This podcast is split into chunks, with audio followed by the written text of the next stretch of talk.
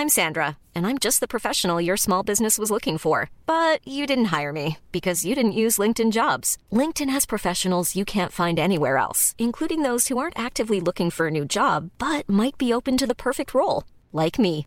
In a given month, over 70% of LinkedIn users don't visit other leading job sites. So if you're not looking on LinkedIn, you'll miss out on great candidates like Sandra. Start hiring professionals like a professional. Post your free job on linkedin.com/people today. Planning for your next trip? Elevate your travel style with Quince. Quince has all the jet-setting essentials you'll want for your next getaway, like European linen, premium luggage options, buttery soft Italian leather bags, and so much more. And is all priced at 50 to 80% less than similar brands. Plus, Quince only works with factories that use safe and ethical manufacturing practices. Pack your bags with high-quality essentials you'll be wearing for vacations to come with Quince. Go to quince.com/pack for free shipping and 365-day returns.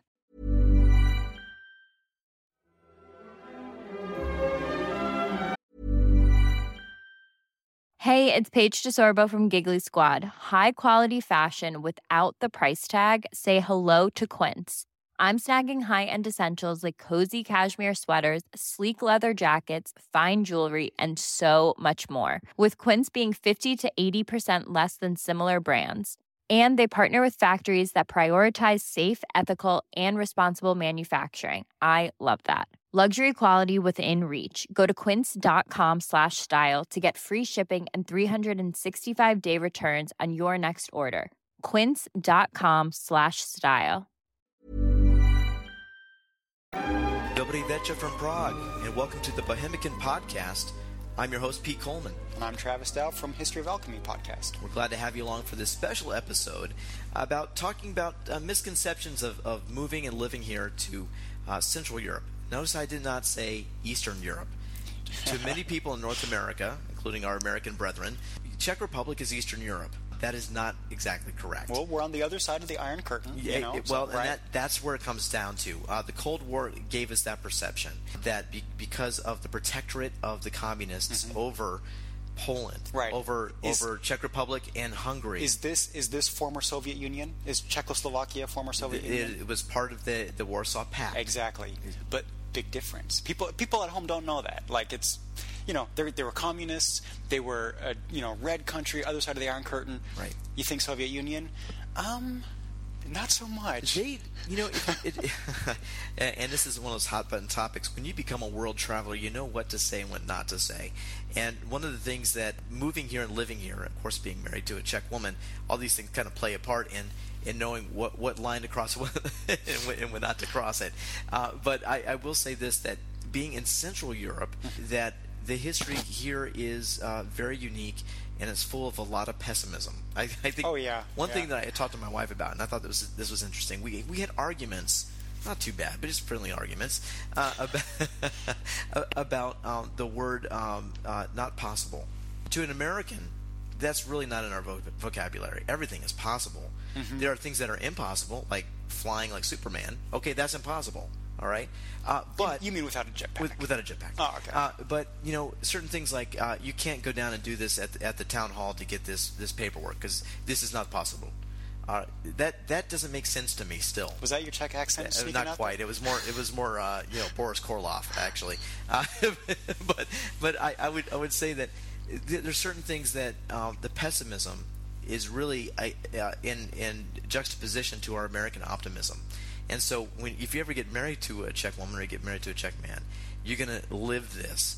There is a healthy dose of pessimism Mm-hmm. uh, about living here, and that's because of their history being taken over by the wolf, the Nazis, Yeah. being taken over by the bear, which would be the Russians, and then the history before that. Oh, yeah. Uh, the Yeah. Austri- Austrian-Hungarian Empire. Sometimes they're not so excited about European Union because they're like, well, first it was Berlin, uh, Vienna, Berlin, Moscow, now Brussels. Right. And like, and so, "Ah, yeah. So you, when, you, when you know when you talk about the, the communist influence, there are people there here that were part of the party. They didn't just evaporate when the wall came down. By Sure, the way, yeah. but uh, there are plenty of people here that, are, especially the youth movement, have no idea how difficult it was to live under the under the uh, the, the cloud of, of communism here.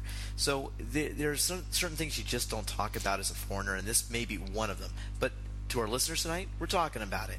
We're going to try to expose a little bit of the misconceptions people have about uh, where we live here in the Czech Republic and further east right. in the European Cause, Union. Because we'll contrast it, you know.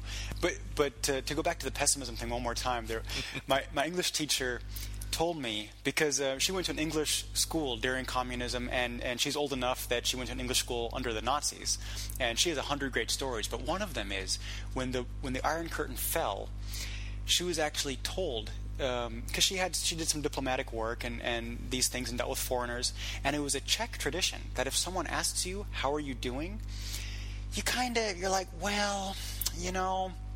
I don't feel right today, a little under the weather, or, um, you know, I'm not bad, but, you know, I, I had to wait in line. You know, you, you, don't give a too positive reply. Because if you're like, oh, I'm great, which is, you know, the, the American thing, I'm fine, good, you know, they say, well, why are you doing fine? I'm miserable. Yeah, what's wrong with you? What do you have? How are you cheating the system that you're doing good, right? And so she, she was actually to- told that, okay, you're going to meet some Americans, they're going to ask you how you're doing say you're good or fine. Say something positive. Americans are very upbeat. That, you that, know, and this was something that she had to be explicitly told. Like th- this is this is hard for people to understand, and, and uh, if, if, you haven't traveled here, and this is true in Poland, in my in my travels to Poland to Warsaw, this is true in Budapest. Uh, th- there, unfortunately, are these residuals from the communist era that have left people scarred. I mean, mm-hmm. we, we you could talk about ad infinitum about what is done to religion here uh, you know, the, or the lack thereof. Uh, right. Czech Republic is known to be the, the most atheist country.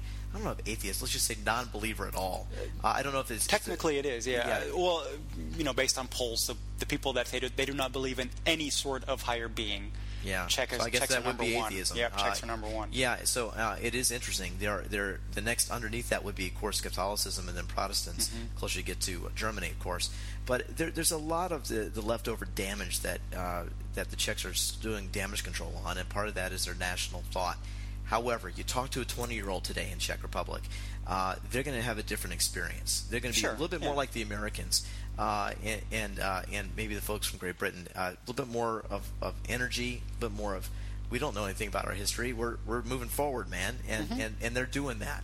Uh, but when you do travel, and th- this show is going to be why it's special is, is, that I'm going to basically turn the show on over to Travis. Is, is, this, is this a tale of caution? This is a tale of caution because you know Travis and I have done a lot of uh, traveling, uh, respective of of, uh, of different countries and different times that we've done our traveling uh, before we actually kind of uh, met here in Prague and we both have different stories. And, and I, I probably won't tell my stories tonight so much as I want to have Travis tell a, a couple of interesting stories about being caught almost in a very precarious position as a, as a well, foreigner, as an American, yeah. in a place where you should not be. sometimes being an American does not help you, but in other ways, sometimes having that passport is nice. But so so gather around, children. It's uh, it's story time. Normally, normally if I tell this tale, it's uh, this is a cautionary tale. Yeah, normally, I, you know, normally this doesn't come up until I have a couple of couple of beers in me, and because um, uh, because this happened probably. Uh, I, I, was in Prague for about a month, so this this was um, 2005, and I've been here for about a month. I went to um, TEFL school, which is teaching English as a foreign language. I, my first year here, I was a teacher, and when the school was done, two of my classmates, um, one of them is from New York, and the other one was from Canada and I'm from the West Coast, so we had kind of a, a nice little smatter, you know, smattering there. And um, these two girls, one of them, the, the New York had some relatives from before World War II that had still that still live in the Ukraine. So like her father grew up speaking Russian, and um, so the thing is that that her relatives are Jewish, and so she asked me if I could because I speak German. And so she asked me if, if that was close enough to Yiddish that I could somehow come along as a translator, and if I'd be interested in such in such a thing. So I kind of I, I didn't even know the answer to that question. Um, do I speak Yiddish? I, I don't know. So I did some research, and, and turns out like I, I, I think I, I, I could understand a couple words. yeah. Um, so I thought, you know, I'll give it a shot. Uh, one, one of my motivations for coming to Prague was I traveled extensively in Western Europe, but never Eastern Europe. So this was really this was high on my list of things to do. You know, go uh, just head east, any direction. So the three of us sat down one day uh, after class, and literally on a napkin. So my, my geography is pretty good. So we drew a map on a napkin, thinking, here's what we can do. We can make this round trip.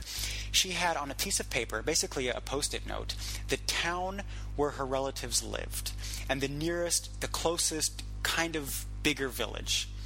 And so I drew on a map. Uh, I drew on a napkin. I say, okay, let's let's make a thing out of this. Let's take uh, maybe two weeks. Let's hit. Uh, go from Prague to Bratislava in Slovakia, Budapest. Let's head over the border to the former Soviet Union to Ukraine. Let's find her family. Let's get to Odessa, which is on the Black Sea, and then we're pretty close to Romania. let's go to Bucharest let's see how much time that takes. So we didn't really have an agenda. We're just kind of, you know, backpacking it. I mean, we literally just had a backpack. And then if we have time, Vienna. And I wasn't really sure if that was on the way or not because, again, this was on the on a napkin. And um, back to Prague. All right, it's a pretty big trip. Mm, two weeks. We, you know, we could push it out to three. We didn't have any reservations. Just youth hostel, um, backpacks, and and let's go city by city. So it went pretty good. Uh, we stayed in, in Bratislava was actually only a couple of hours. We went to Budapest, which I, I believe you've been to Budapest, right? It's um, my my impression was a bigger. I don't want to offend anybody, but a bigger, dirtier Prague. Okay, so a lot of there's a same, lot of pollution, granted.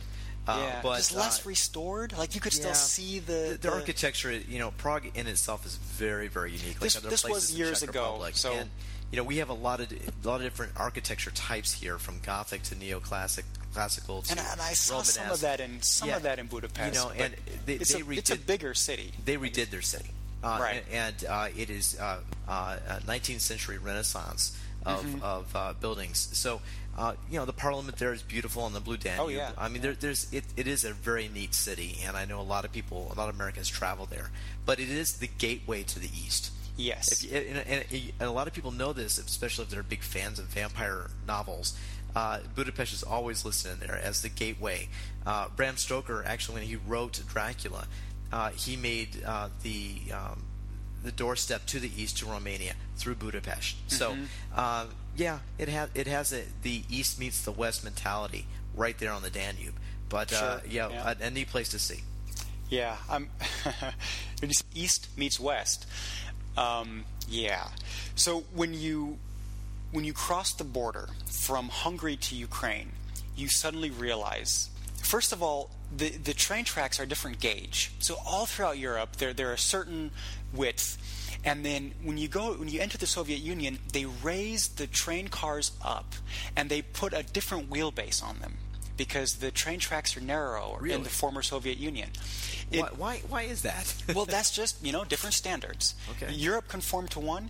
When the Germans invaded so the Soviet Union in World War II, they actually had to go and undo all the the rail well that makes sense. the rail ties and re-gauge the rest of Europe. Yeah, so this, this is one drawback they didn't really think about, and this is you know that really slowed down their advance because they didn't you know they had to re-gauge all the the train tracks as far as they got. Well, so your train's up in the air, um, you get out, they make you get out, and they make you go to a border crossing, and this is when you realize this is when it really hits you. I'm entering the former Soviet Union. No computer in sight we're talking carbon paper and a pencil, and they've put in your passport number, your name, and the uniforms. They're not Soviet anymore. They have wh- white uniforms, but they still have the um, not hammer and sickle, but the wrench and hammer that's cross. pretty close to hammer and sickle. Close enough for me. it, it's close enough, and then you know it's this huge. The border crossing is this huge um, Soviet-style modernist building. You know, some some the pro- proletariat etched on one wall. You know, working hard, and just you know way bigger than it needs to be, higher, and all the dimensions. You know, this powerful building basically a cube. It's just a square, you know, and you're just like, wow, okay, the, now I'm here. Now I'm in the East and um, it takes a couple hours for them to, uh, you know, get the, the trains on the new wheels. Then you're back on the road. Long story short, there's there's a lot that went on there. We we um, uh, the, even we stayed in the on the border town, and, and it was very sketch. It it was almost certainly a brothel at one point, if it wasn't still at that point. Um, kind of a disco in the bar area. Very strange place. Um, um, bad smells. Let me just leave it at that. Spent the night there, and headed on to one of the cities she had in her post it note. This is a good time to mention. We did not buy a map yet. We had my napkin in my pocket and her post it note. So, the first problem we came across was no one knew exactly how to read her post it note because it was not in Cyrillic. So when she said it out loud, they guessed which town she meant and they took us there. And from there, you know, they basically dropped us off in the town square. And then, you know, as we're, you know, they're like, where do you want to go? And we're like, man, we hadn't thought this far ahead. Um, synagogue? Yes. Okay. The guy happened to know where the synagogue was in town, drove us to the synagogue. Um, we were there for some hours, and uh, the, the, the girl just started saying, um, you know, pointing at her post-it note to the second village, the one where the relatives actually lived. And someone in the synagogue was like, just speaking in Russian. I don't know what she said. Probably something like, I don't know what you're saying. Let me get somebody that might speak English. So um, he got somebody. It showed up maybe 30 minutes later, and we're just hanging out in basically a back alley synagogue. It was basically a converted garage. Interesting, interesting place in and of itself. Um, so this guy shows up says, "Oh, you're of uh, this and this family? Yeah, I, I know them. I got some." Uh, he kind of rubs his belly and he goes, "I got some property in Brooklyn, you know." and um, don't get in that car, man. So he's like, "Yeah, I know. I know you're." You uh, ride. No, no, no. No. So he's like, "Yeah, I, I, actually I know your folks." So you know, small world. Did you believe him? Yeah. Oh, you know, he oh, did. He did. Okay. See, I would this, be a little this worried. Act, no, no he, it was clear that he actually did. He knew okay. they, they were both naming names that it was like, oh my God, you know my cousins, you know my mom, you know. It, this, it was crazy. This back alley synagogue. So he says, um, "Don't worry, I get you driver." Like okay. Uh, another 45 minutes later, uh, this guy shows up in a, in a 90s Mercedes and a Yankees cap and starts speaking to me in a German dialect that I just perfectly understood. Turns out it was Yiddish. Turns out I did speak Yiddish. No kidding. Who knew? Can, can you give me an example of what that conversation was like? Um, yes, I German? could. I do not want to offend the listeners. okay. So uh, I'll give you some examples. Some examples later. Um, when I get to the relatives. So this guy, I could speak with him perfectly, no problem. In fact, um, like we had a great time. I was sitting in the passenger seat, the, the two girls in the back, and he's talking to me, and he's like, uh, in in German Yiddish. Um, he, he's he's like, okay, so I've been to Oregon, and I was like, you're kidding me. He's like, yes. This next hill. Imagine you're driving from, uh, I don't remember the city he named, but but um, definitely, uh, you like know, Salem. Oregon. Yeah, probably Salem. Yeah. It, it, was in the Willamette Valley. You know, like I, I'm from the Willamette Valley. He's like, so we're driving on this highway, on the way to Newport, this next hill. And i'm like what is he talking about? And sure enough we drive over the next hill. It, it could have been it could have been uh, highway 20 you know? It was just amazing. And i'm like oh yeah okay. Same kind of vegetation same same everything. And um, so anyways we get to the family. He actually he knew where they were um, refused to accept any kind of money any kind of payment whatsoever and kind of passed us over. So we, we ring these people's doorbell. It's a very old, kind of um, elderly couple. And we ring their doorbell and explains in Russian who we are, that we're related somehow. We did not. We were not announced. Uh, we didn't. We didn't. We didn't know um, their first names. We just knew the family name. So we didn't have a telephone number to say, "Hey, we're looking for you." Just surprise. Um, one of our traveling buddies is related to you somehow. Not not not to so, dumb down this story, but uh, this reminds me of uh, uh, European Vacation, where Clark Griswold actually shows up in his his, his German yes. relatives, neighbors, and, and yes. they stay for the whole week. They don't these these guys don't even know who this guy is. He says, "Oh, your relatives." As they leave, they realize that they entered the wrong building. It's the, yeah. so, was this sort of like that? If you've seen that movie, I would say that's that's pretty much spot on. So so we get in there, and their Yiddish was very bad. Um, so it, it, took me. So here's um, where I was able to kind of uh, um, dissect Yiddish a little bit, because I had to say every sentence about three different ways. So I, I grew up in Munich, so I um, do very well with Southern dialects, and here's where I found out that um, Yiddish is a has more in common with Southern German, like Austrian, Bavarian kind of things, and that it was it was okay, but their their vocabulary was pretty limited. So I just had to try a couple different ways, and eventually they would get what I was saying. Um, so to give you an example of Yiddish, so Mädchen is German for girl, but in Bavarian it's model, and in Yiddish it's model. So eh, you know, like, it, I mean, I would just have to say something, and then I would try, like, maybe my Bavarian dialect, and more often than not, that would work. So, uh, I think if you're from Hamburg, you wouldn't, you would have a harder time with these people, but if you're from Austria, you'd do great. Um, so we learned a lot. Now, now uh, another interesting story is we needed to decipher Cyrillic. We, we we're now we're in the country. We couldn't read the maps. We couldn't we couldn't tell the taxi driver where we wanted to go. So they had a songbook, which was in Hebrew, then in Hebrew with Cyrillic alphabet, and then in Russian. So um, the girl from New York, she was able to look at the Hebrew. She spoke Hebrew. So she was able to look at the Hebrew sounds and say, that's Aleph, that's Ah. And then look at the Hebrew in Cyrillic and say, so this letter must be Ah. So this is like F, this letter must be F. And so we wrote, that's how we deciphered Cyrillic. Of course, before we left, we could have just looked it up on Wikipedia, but no, no, we did not do that. Um, so at this point, we had a napkin, with, which was our map, a sticky note with two towns on it, which now we, we had that had gotten us to the town. So we threw the sticky note away, mission accomplished, and now we had a piece of paper with what we thought were Cyrillic to Latin alphabets. Okay? So um, it was a really interesting experience in and of itself. Uh, they brought out all their, their kosher food and all their kosher wine and everything, and, and you know fed us. And I, I mean, it was an amazing experience in, the way that. Um, first of all, Ukraine was an amazing. This was this was not. If you go to Ukraine, I've been told a million times go to Kiev, which we didn't go to. It's a great city, but if you go to the villages, th- this is very different. So think Turkish toilets, like hole in the ground, um, hot water or only or just water only for a couple hours every morning and evening. Um, so not during working hours. Who needs hot water when you're at work, right? You don't need to take a shower. This is Um, Eastern Europe, man. Yeah, this is This is Eastern it, Europe. right? Yeah. And then one time we were at a we were at a I just I needed a break. It was really it was a lot of concentration to try to speak to these people. And I said, you know what, we got to hit a pub. I need a beer. Let's get out of here. and so we went to this bar, and at got some lukewarm beer.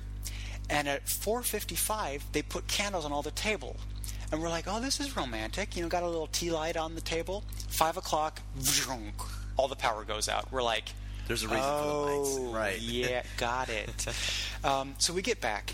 Um, so she's showing us family photos, and uh, so I think we filled in a lot of blanks of, of this uh, New Yorker's family heritage and everything. So this is what she wanted to find out, and this is why she came. And and you know, I'm sure it was a great experience for her also. And with uh, my my efforts to translate the whole time.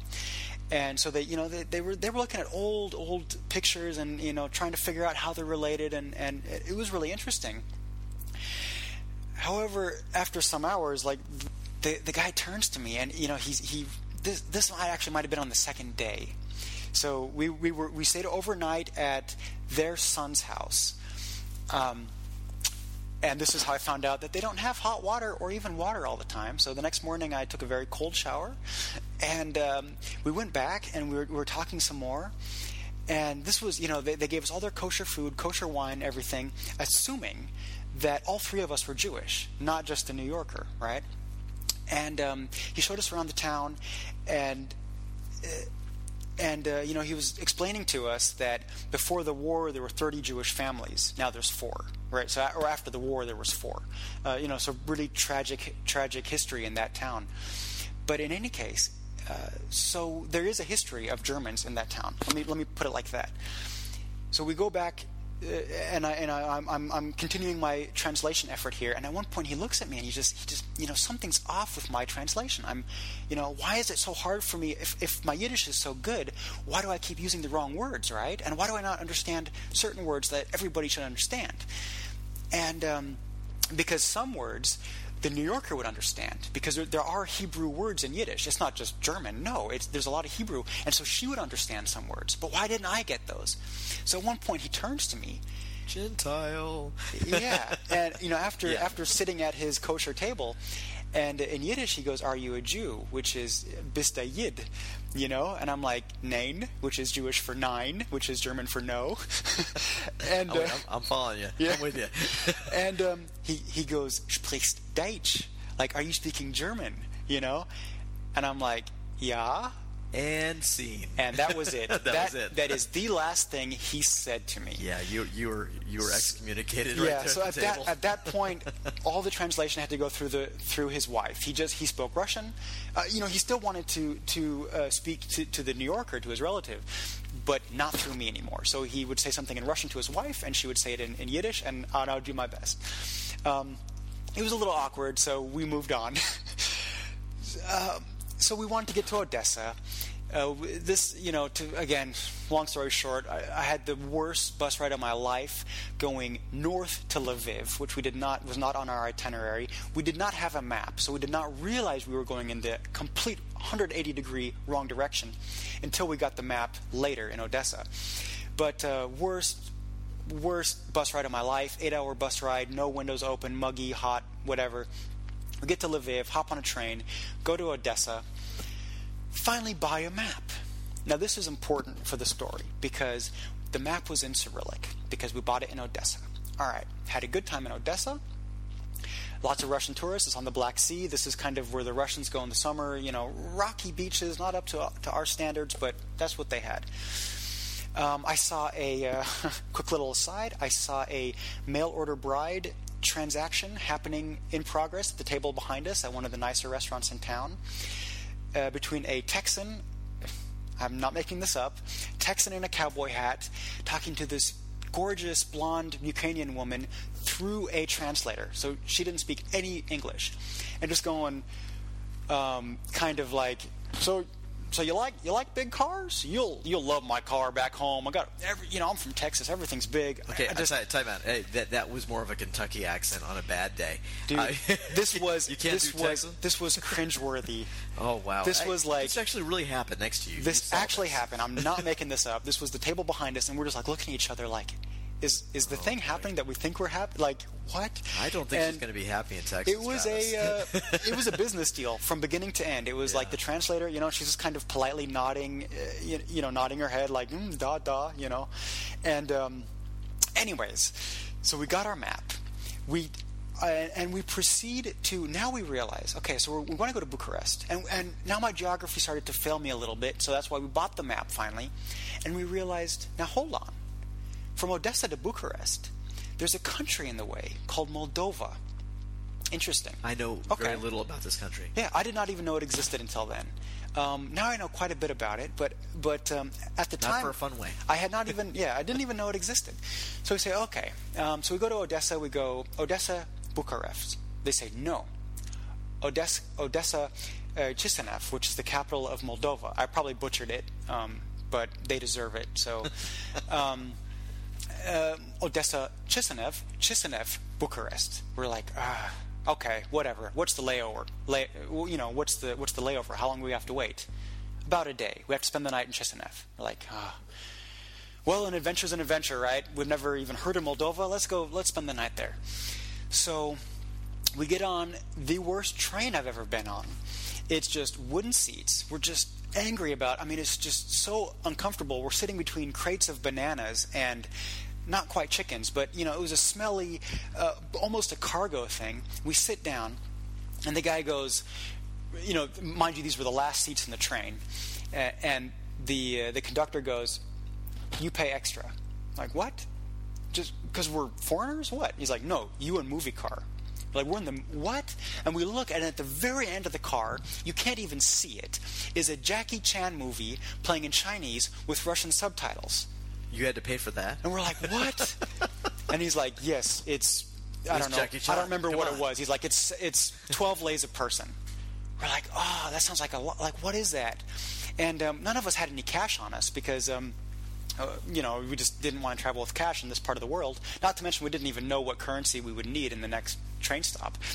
So um, the guy's like, yeah, 12 lays. And somewhere I found five euros, which has saved us. And the guy's like, okay. And he gives me a bunch of lays back. So it turns out it was like a euro 50 for all three of us to be in the movie car. So fine. This was a fire heated uh, train. So they actually had like uh, wood wood stoves at either end that kind of piped hot hot water through the uh, cars. But anyways, so we're on our way. Finally, Bucharest at last, you know. And we get going. We get to the border, and um, pretty quickly we, re- we realize something's not right. This guy comes in, and now, up until now, I had never seen a Soviet uniform before. That had then changed. It was a dark green, typical Soviet uniform. You know, red, red. Um, what are those called? Epaulets. Epaulets, yeah. Uh, you know, red star on the on the hat. Um, it wasn't a hammer and sickle, but might as well have been. It was, you know, and we're like, oh boy, okay, what you know, what happened now?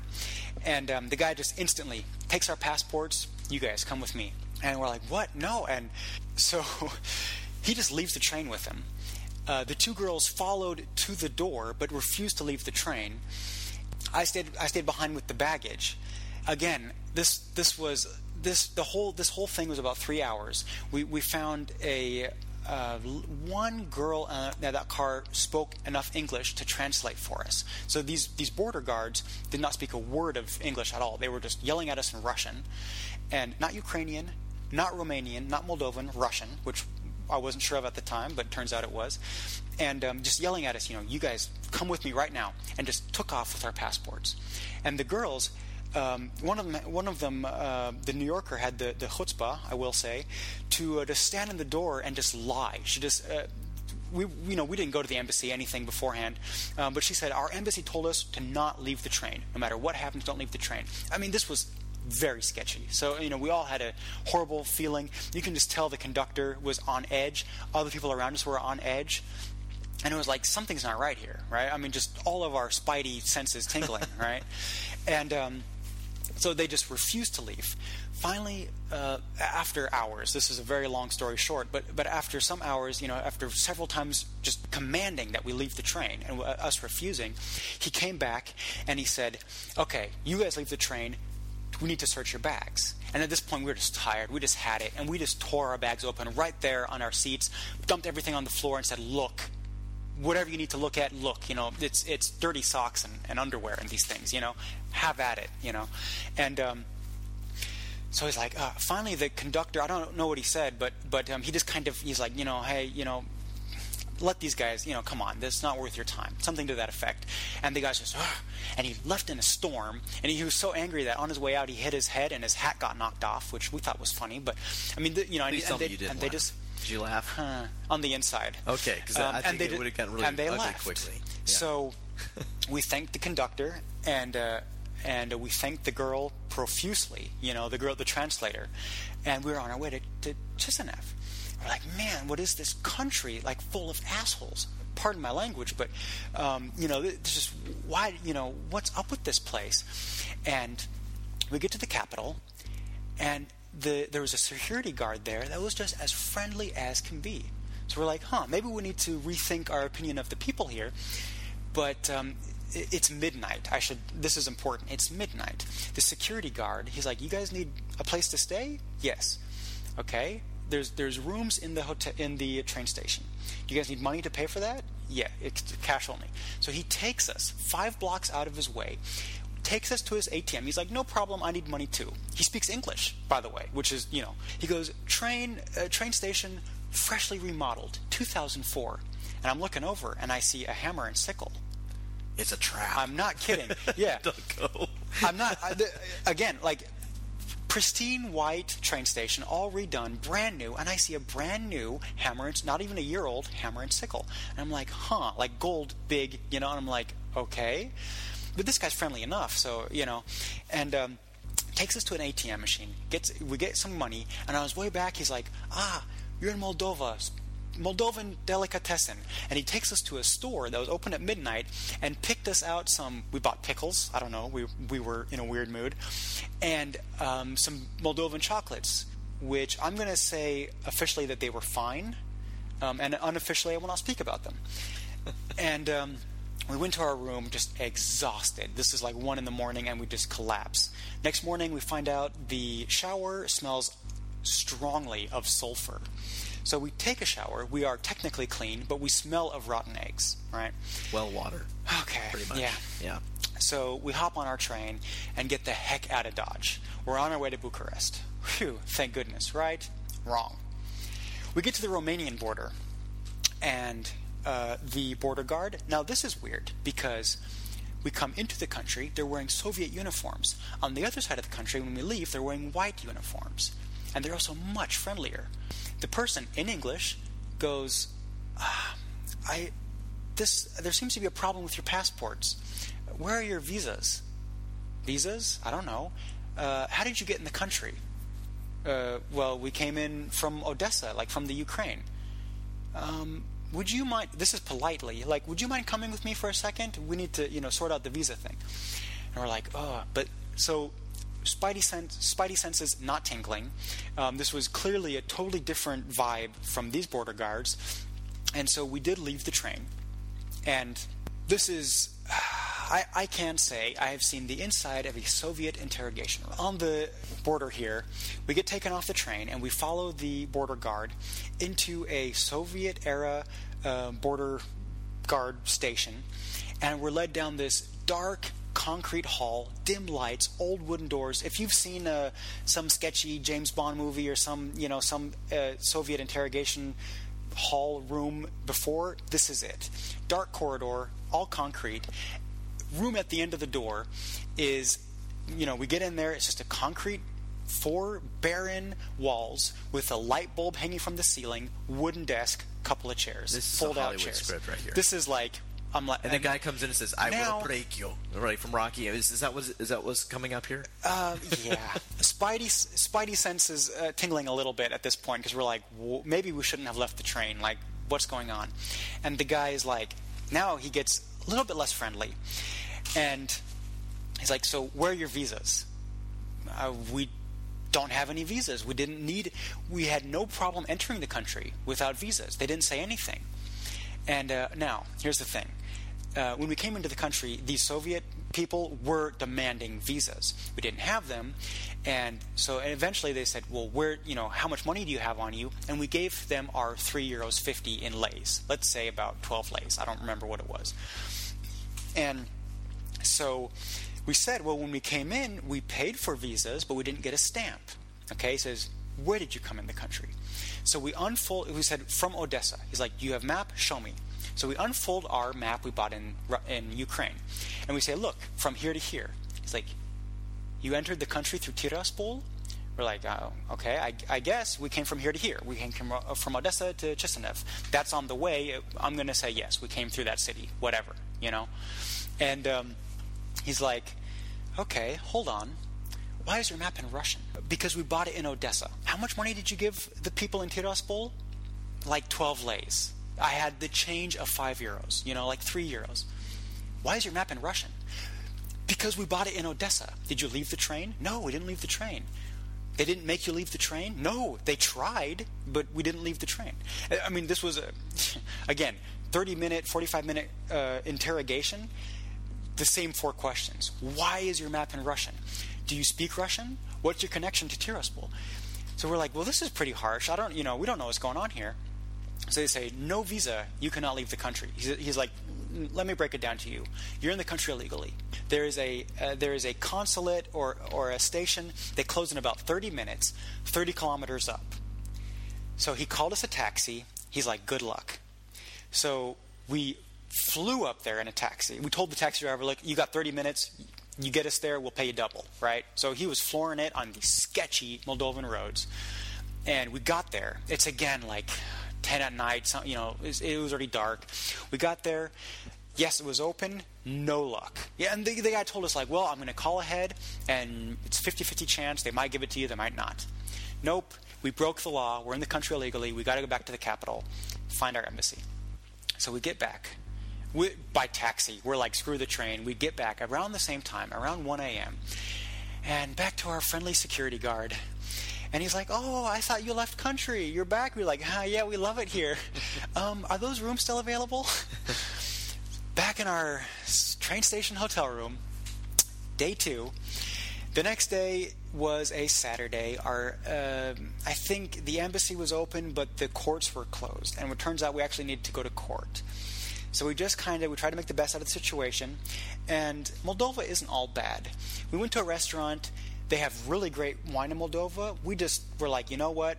We're in a bad mood. Let's splurge. Give us the best wine you have. Best wine they have, whole bottle, four dollars. Nice. So it's not all bad, you know. We we, we saw the city some. Um, uh, bought some cheap knockoff brand of some Puma bag or whatever whatever it was, and uh, you know did some did some really cheap shopping. A Rolex with a K, if you will. S- stuff like that. and um, okay, uh, we had to sit through Sunday, nothing we could do, and then on Monday morning we go to our embassy. We started to look stuff up on. We, we found an internet cafe. We started to look some, some stuff up. We learned of a sliver of a place called Transnistria which is on basically the border between Ukraine and Moldova. So it turns out we went through the capital of Transnistria. Um, and throughout, from this day of Wikipedia, Googling, and um, what they later told us at the embassy, what happened was um, Moldova used to be part of Romania. They speak Romanian for the most part. However, the Soviet Union broke a chunk off of Moldova, which is a region of Romania, like Transylvania, and you know, and there's there's still a Moldova in Romania. They broke a chunk off. Romania was not Soviet Union. Republic of Moldova was, and they put a lot of Russians there to try to strengthen that part of the Soviet Union. So this, you know, this is the, the furthest west. So you get kind of more liberal as you go west. So they sent hardcore Russian communists to uh, settle that area, and they did and they came in droves, and there was good incentives for hardcore communist Russians. Well, when the collapse of the Soviet Union happened, those hardcore communist Russians didn't really want to leave. And in 96, there was a civil war, which Moldova nominally won. So Moldova has a few quirks, like they speak Romanian, but with the Cyrillic alphabet, right? So um, Tiras, uh, Transnistria lost the civil war, but in name only. So the people didn't go away. And they still control the region. So they control the border crossing, but they can't put a second border crossing into Moldova proper because that would be like saying, well, they they they're independent. They won the war, right? So they just kind of they just tell tourists not to go there. They they just say, hey, don't take the train from Odessa to Bucharest. But that information didn't get to you. But that information did not get to us. And in fact, we were even in the embassy. We are like, well, in Odessa, when we bought tickets, why didn't they tell us something? You know, like they're like, well, you know, it should be fun for us to watch. Yeah, they were like, yeah, this, you're probably their Crazy entertainment. Americans yeah. traveling in Eastern Europe idiots, like it's New idiots. York. yeah. Um, Good luck. So yeah, so we learned a lot about the country in that time. Um, the new hammer and sickle, for instance, the communist power, the Communist Party is in power. However, the Communist Party is a very liberal democratic party.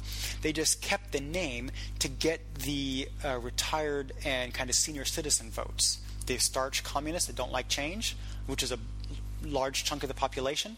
So, big Democratic Party called the Communist Party, and their symbol happens to be the hammer and sickle. But it's a free market, democratic country. So, So, if you will, that was Soviet fun. Union light. Soviet Union light, exactly. We now this is where that American passport c- does come in handy. I'll tell you this. So it did not help us in Transnistria, but now, as soon as we walked into the door of the embassy, they pulled around a King cab, black Chevy Chevy uh, Silverado, black leather seats, all the radio gear. They provided us with a police escort and a because technically we were in the country illegally, so we needed to be watched, but also a translator.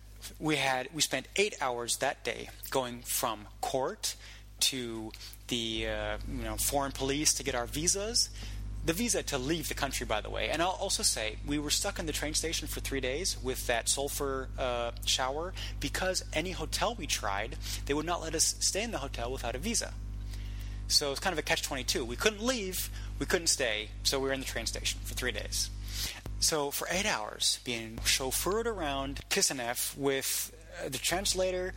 Now, the translator, also, I should say, so she just kind of, when we went to court, she's like, just keep it light on the talk. Let me do the translating. I know what to say. You know, this bureaucratic thing, I know what the judge wants to hear. Let me do it. Let me do the talking.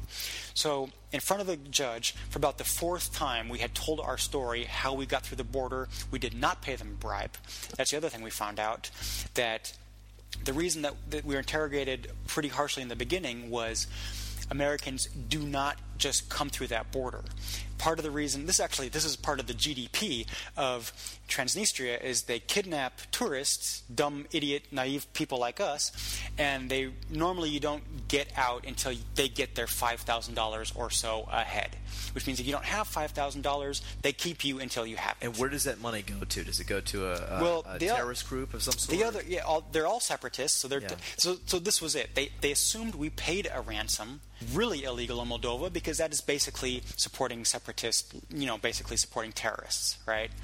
Um, the other part of their GDP is from the Russian mafia and money laundering. So between extortion and money laundering, that they have a nice life there. So long story short, again, it's not a long story anymore, but but uh, we finally get our visas. We had to we had to give up our passports for three hours, which were a very long three hours. While we sat and, and you know bought the translator dinner and you know had some beers and everything, and she kind of told us the history of the country and everything, and go, even in front of the judge. So she's like, "What happened?" And we would say like one or two sentences, like you know, the guy told us to leave the train. We didn't leave the train, and then she would talk for like. t- 10 minutes you know so obviously you know she filled in some gaps that she knew the judge wanted to hear and we you know we didn't say but uh, it worked out um, another interesting thing about Moldova that I cannot leave out when I tell this story is we were our police escort, who was kind of a rude little individual. He had, if you've ever seen a fairy tale with elf shoes, um, so Eastern Europe, the fashion sense gets a little funny. In Ukraine and Moldova, they have these really long, pointy shoes, and if you wear them for a long time, they curl upwards. So if you think of elven shoes or like a jester shoes, like in the Wizard of Oz? kind of like that. Yeah, exactly. Where they curve up to a point. Our police officer had was wearing shoes like How that. do you not laugh? I, I, I Acting don't, like I don't was- mean to be culturally Dude, insensitive no, here, we were snickering, even in our distress. there's a point where you got to say, you know what? We've had a rough trip. I can't take any any more You guff, know, we- and the, we- this this cop has got elf shoes on. Exa- well, we did. We were just like, "Have you seen it? Did you look at his shoes? What the heck? Why, how does that happen?" Um, yeah, no, we, we, you know, we tried to take everything kind of lightly as possible, but uh, The joys of um, yeah, at, th- at that point, we did kind of laugh. So the whole eight-hour orde- ordeal, we finally got our passports back with our stamps. I was more proud of that Moldovan entire visa trip. than any other visa I've ever gotten. I've been to Israel, that's a cool stamp to have, but Moldova, that's a full page, bam. Um, I was proud of that. That passport got stolen in Costa Rica, and I'm pretty upset, but it was awesome while I had it. Yeah, you've heard about the history of Moldova. Um, you've, I, I, I think, to kind of sum, sum it up, there is East and there's East. Um, Czech Republic is not east. feel feel safe. If if if you've heard source, horror stories, and I've heard a few, they probably took place in the 90s. It was a very different world. The first time I drove from Munich to um, Prague through Pilsen was in 2000, and you'd still see the prostitutes lined up on the street through Pilsen. you know, the German border. That's actually very very common. Yeah, exactly. Yeah. so there was a, a big east-west divide, just just economically. F- FYI, if you're on i- you're driving through Pilsen on, on the way to Nuremberg uh, in Germany, uh, don't stop off at the McDonald's um, on, on the highway. That's a lot where the uh, ladies of the evening kind of uh, uh, harass you um, for for their business. Uh, it's it's just known that businessmen that travel between these two countries. Uh, have have a tendency to stop off for some extracurricular activities, and Yeah. it usually happens there. The transactions are at that McDonald's. It, it happens less now, but still happens. It still does. happens? Yeah, um, even so, uh, even Wenceslas Square, you'll, you'll see the drug dealers and, and prostitutes at three in the morning. In fact, that's all you see if you're out there at three in the morning. But uh, um, Try not to be at Winchester Square at three in the morning. Is what we're saying. No, you know, just like, kind of keep to people watching. yourself. Keep, to yourself. watching. I wouldn't. I, you know, this is this is a very secure city. I, I've been out at all hours in the morning, and I've never felt unsafe, uh, even by myself. You know, I just I've just never had that that feeling. So, um, I'll I'll end this story with. Um, there, the, the, so we gave up on Bucharest. We flew home. After this, Yeah. we, we took a plane. Give me two tickets to go home So to Prague. worst bus ride, worst train ride, and now the worst plane ride I've ever been on was in an Antonov 20 uh, B-29 or B-27, I can't remember, an old prop plane, and I mean old, um, Air Moldova. Uh, I'm not going to talk smack about the airline, but they could upgrade their planes. It just the whole plane was vibrating and loud and and not right somehow. And we get off, we, we land in Prague, home sweet home. Never been so happy to, to be back home in this city. And we take the metro ride. Now, there's a few things one could say about hygiene of Central Europe, which we will not say. We're not. We're we're, we're higher class than that. Um, however, I am less judgmental now than I used to be, because um, you know, just, just to give you a picture, think summer months. There's no air conditioning in the, in the trams, and everyone's has their arm up in the air holding onto the bar. Right, a lot of armpits. Um, okay, that's all I'm going to say about that. Now, I got off the airplane. It's a, it's about a 30 minute ride back to my place, and we had had three days of sulfur showers. We had rotten egg just. We were clean. We used soap, but we had rotten Un- eggs just Unbeknownst to the emanating. Praguers that were on the we were tram just, with you, yeah, you we- probably cleared the whole tram out. didn't Exact, you? dude. We got dirty looks like you would not believe. There's a couple of morals to this story. I would say just the, the basic one is Pack Purell. research where you're going. yeah, yeah. Oh man, Mac Purell. Uh, research do where your you're going. research, not- not Get the visas. Do yeah. Don't take a that napkin brought us pretty far. I mean, I gotta say, I'm pretty proud of that napkin. I might still have it somewhere. They had internet in 2005. We definitely could have looked this stuff up. You know, at, at any point in time, we could have just hopped online and been like, oh, you know what? There's a country in the way. Maybe it's not the best country to go through, or maybe we shouldn't go that way. But um, yeah, if if you if you're worried about coming to Prague, don't be. It's this is this is the the, the moral uh, the, the reason of this story is th- this is not Eastern Eastern Europe. Prague is so safe compared to that. It, it, it is, uh, you know, an, a, a cautionary tale that this is. It is always good to make sure that you you uh, either research on the U.S. Embassy website uh, to make sure where you're going is safe. Uh, do a little bit of research. It doesn't take that much time. It's so easy in to look that stuff 21st up, century yeah. uh, technology to use, uh, and, and just kind of plan ahead a little bit. But as you said, Czech Republic's a wonderful place. Hey, but if, if I would have planned ahead, I would not have had this awesome story that I have now. This is true. Adventure is, is, is part of this. Uh, Yeah. uh, but, you know, I, I think that uh, as we talk about this show uh, and this Bohemican bot- podcast, most of the story tonight, this interview with Travis, had, had very little to do with Bohemia or Czech Right. Republic. But we wanted to make sure that you understood that that the Czech Republic is Central Europe, and people here in, in this country take pride that they're Central European uh, and Czech and citizens of the Czech Republic, and that there is a big gap between what they consider Eastern and Central and Western. Yeah, it's uh, it's it's anymore. Ten years ago, you could tell when you crossed the Iron Curtain. Anymore, it's it's you, you have to know what to look for. You can still kind of tell, but it's harder to to, to see it. Um, but you can still very much tell when you enter the former Soviet Union.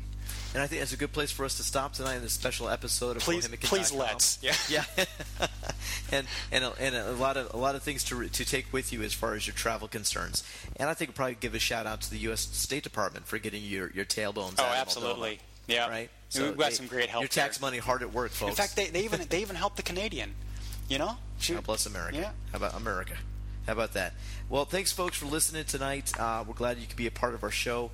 Uh, you can always check us out at bohemican.podhoster.com or go to my blog on my website, bohemican.com. You can take a lot uh, look at so many of our experiences here in the Czech Republic as I uh, have my new life here in uh, the Czech Republic and, and specifically Prague. We'd love to have you uh, join us for our next podcast coming up very soon. Please feel free to email me uh, any suggestions, requests, or corrections uh, on bohemican.com. And uh, have a listen at our sister podcast, uh, History of Alchemy podcast, and history al- historyofalchemy.com. And I, I appreciate you listening to my story, and have a great evening. Thanks for listening. Take care. Ciao for now. Bye.